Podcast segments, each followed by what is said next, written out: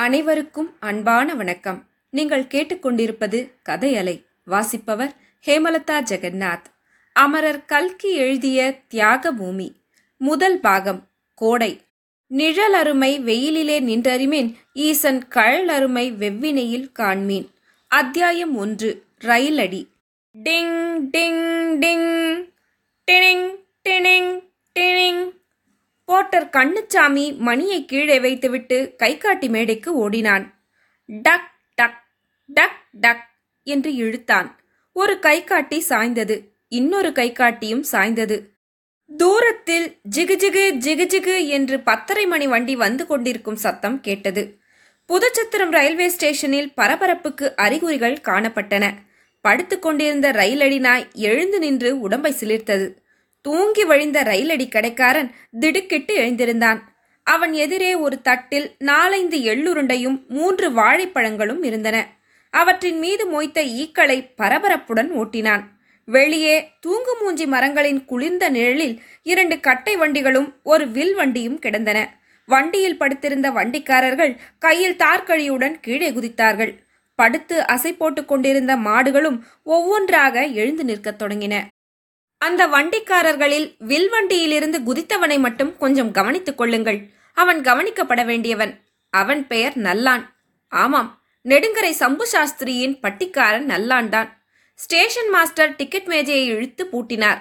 ஆணியில் மாட்டியிருந்த தலைப்பாகையை எடுத்து தலையில் வைத்துக் கொண்டார். கையில் ரயில் சாவியுடன் வெளியில் வந்தார். ஒரு கிழவனும் ஒரு ஸ்திரீயும் ஒரு சிறுவனும் அப்போதுதான் மூட்டை முடிச்சுகளுடன் பிளாட்ஃபாரத்துக்கு போய்க் கொண்டிருந்தார்கள். சாதாரணமாய் இவ்வளவு பெரிய கூட்டத்தை இந்த ஸ்டேஷனில் பார்ப்பது அபூர்வமாதலால் ஸ்டேஷன் மாஸ்டருக்கு உற்சாகமாக இருந்தது. பின்னால் தங்கிய சிறுவனை பார்த்து அவர் அடே அரட்டிக்கிட்டு சீக்கிரம் போ. உனக்காக ரயில் காத்து கொண்டு நிற்காது. என்று அதட்டினார்.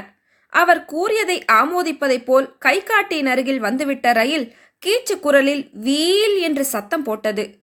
ஸ்டேஷனிலிருந்து கிளம்பிய நிழலடர்ந்த சாலை கொஞ்ச தூரத்துக்கு ரயில் பாதையை ஒட்டியே போயிற்று. அந்த சாலையில் சுமார் ஒரு பர்லாங்கு தூரத்தில் ஒரு பிராமணர் தலையில் ஒரு மூட்டையுடன் வந்து கொண்டிருப்பது தெரிந்தது. அவர் ஏற்கனவே விரைவாகத்தான் நடந்து வந்தார். ரயில் வீலிட்ட சத்தத்தை கேட்டதும் ஒரு தடவை திரும்பி பார்த்துவிட்டு லொங்கு லொங்கு என்று ஓடி வரத் தொடங்கினார். ரயிலுக்கும் அவருக்கும் ஒரு நிமிஷம் போட்டி. அதன் முடிவில் அந்தோ ரயில்தான் வெற்றி பெற்றது. இதோ பிளாட்ஃபாரத்துக்கு வண்டி வந்துவிட்டது. இவ்வளவு சின்ன ஸ்டேஷனில் கூட நிற்க வேண்டியிருக்கும் தன் தலைவிதியை நினைத்துத்தானோ என்னவோ இரண்டு தடவை பெருமூச்சு விட்டுவிட்டு நின்றது. ஸ்டேஷன் மாஸ்டரின் பார்வை வண்டியில் ஏற தயாராய் நின்ற இரண்டரை டிக்கெட்டுகளின் மீது விழுந்தது. அப்போது அவர் ஒருவேளை இன்றைக்கு யாராவது இறங்கக்கூட இறங்குவார்களோ? என்று எண்ணமிட்டார். அவர் அப்படி எண்ணி கண்ணிமைக்கும் நேரம் ஆகவில்லை. ரயிலின் கதவு ஒன்று திறந்தது. அதிலிருந்து ஒரு மனுஷர் இறங்கினார். ரயில் நின்றதும் நிற்காததுமாய் அவர் இறங்கிய அவசரத்தை பார்த்தால் முந்திய ஸ்டேஷனிலேயே அவர் இறங்குவதற்கு தயாராக கதவோரமாய் வந்து நின்றிருக்க வேண்டும் என்று தோன்றியது. இறங்கிய பிரயாணி நெற்றியில் விபூதியும் முகத்தில் புன்சிரிப்பும் கழுத்தில் துளசி மணி மாலையும் கக்கத்தில் மடிசஞ்சியுமாக காணப்பட்டார். ஓஹோ நம்ம சம்பு சாஸ்திரின்னா? என்று ஸ்டேஷன் மாஸ்டர் தமக்குள் சொல்லிக் கொண்டார் படீர் என்று ரயில் கதவு சாத்தும் சத்தம் அப்புறம் விசில் ஊதும் சத்தம் ரயில் குப் குப் என்று புகைவிட்டு கொண்டு கிளம்பிற்று. என்ன? சம்பு சாஸ்திரியார் இந்த வருஷத்து வெயில் எல்லாம் உங்கள் தலையிலே தான் போலிருக்கே? என்றார் ஸ்டேஷன் மாஸ்டர். சாஸ்திரியார் இடுப்பில் செருகியிருந்த டிக்கெட்டை எடுத்துக்கொண்டே ஆமாம் அப்படித்தான். ஆனால் பெரியவாள் நிழலருமை வெயிலில் என்று சொல்லி இருக்காள் இல்லையா? அந்த மாதிரி ஏதோ பகவான் கிருபையினாலே கடைசியாக குழந்தைக்கு வர நிச்சயமாச்சு என்றார். வர நிச்சயமாச்சா? ரொம்ப சந்தோஷம். முகூர்த்தம் கூட வைத்தாச்சு. அப்படியானால் கொஞ்ச நாளைக்கு நம்ம ஸ்டேஷன் கலகலப்பா இருக்கும். நல்ல வரன் தானே? ஏதோ மனசுக்கு பிடித்த வரன். பையன் பிஏ பாஸ் பண்ணியிருக்கான். கல்யாண கடுதாசி வரும். நீங்க அவசியம் கல்யாணத்துக்கு வர வேணும். நானா சாஸ்திரிகளே என் சொந்த கல்யாணமா இருந்தா கூட இந்த பாழா போன ரயில் வேலையில லீவ் கொடுக்க மாட்டானே? பத்தி வச்சு நடத்திக்கோ என்பானே? கேளுங்கள். போன வருஷத்திலே தான் ஒரு ஸ்டேஷன் மாஸ்டர் சீமந்த கல்யாணத்துக்காக லீவு கேட்டார். அப்படியெல்லாம் நீங்கள் சொல்லக்கூடாது. ஒரு நாளைக்காவது கட்டாயம் வந்துவிட்டு வர வேணும். நான் வண்டி அனுப்புறேன். இப்படி பேசிக்கொண்டே இருவரும் பிளாட்ஃபாரத்திலிருந்து ஸ்டேஷனுக்குள் வந்தார்கள். அதே சமயத்தில் ரயிலுடன் போட்டி போட்டுக்கொண்டு சாலையில் ஓடி வந்த பிராமணர் இறைக்க இறைக்க ஸ்டேஷனை வந்து அடைந்தார். வந்தவர் சம்பு சாஸ்திரியை பார்த்ததும் ஏங்கானு சம்பு சாஸ்திரி இந்த ரயிலிலே தானே இறங்கினீர்? ஏதடா ஒரு மனுஷன் ஓடி வருகிறானே என்று அந்த காடு கிட்ட சொல்லி வண்டியை ஒரு நிமிஷம் நிறுத்தி வைக்க கூடாதா என்றார். தீட்சிதர்வாள் பரிகாசம் இருக்கட்டும். குழந்தை சாவித்திரிக்கு கல்யாணம் நிச்சயமாயிருக்கு. என்ன? கல்யாணம் நிச்சயமாயிடுத்தா? அட எழவே முன்னமே ஏங்கான்னு சொல்லி தொலைக்கல. வரன் எந்த ஊர்? என்ன குலம்? என்ன கோத்திரம்? பையன் என்ன பண்றான்? கையில எவ்வளவு செய்கிறீர்? சீசனத்து என்ன? எதிர்மரியாதை எப்படி? எல்லாம் விவரமாய் சொல்லும். விவரமாய் சொல்றதற்கு இப்போது சாவகாசம் இல்லை தீட்சிதர்வாள். பையன் பிஏ பாஸ் பண்ணியிருக்கான். பிஏயா அடிச்சக்க உத்தியோகமாயிருக்கோ?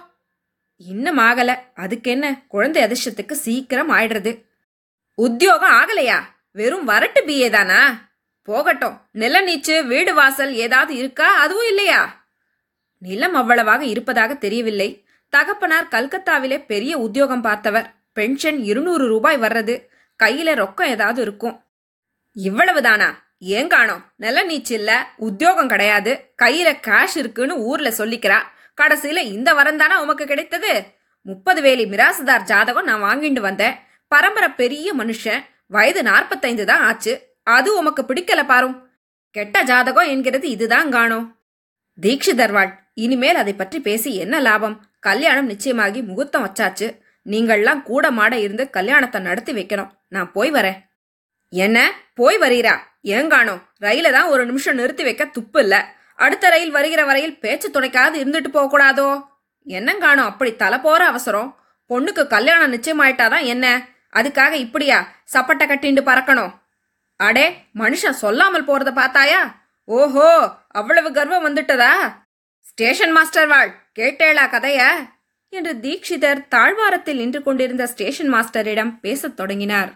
முதல் அத்தியாயம் முடிவுற்றது. நன்றி.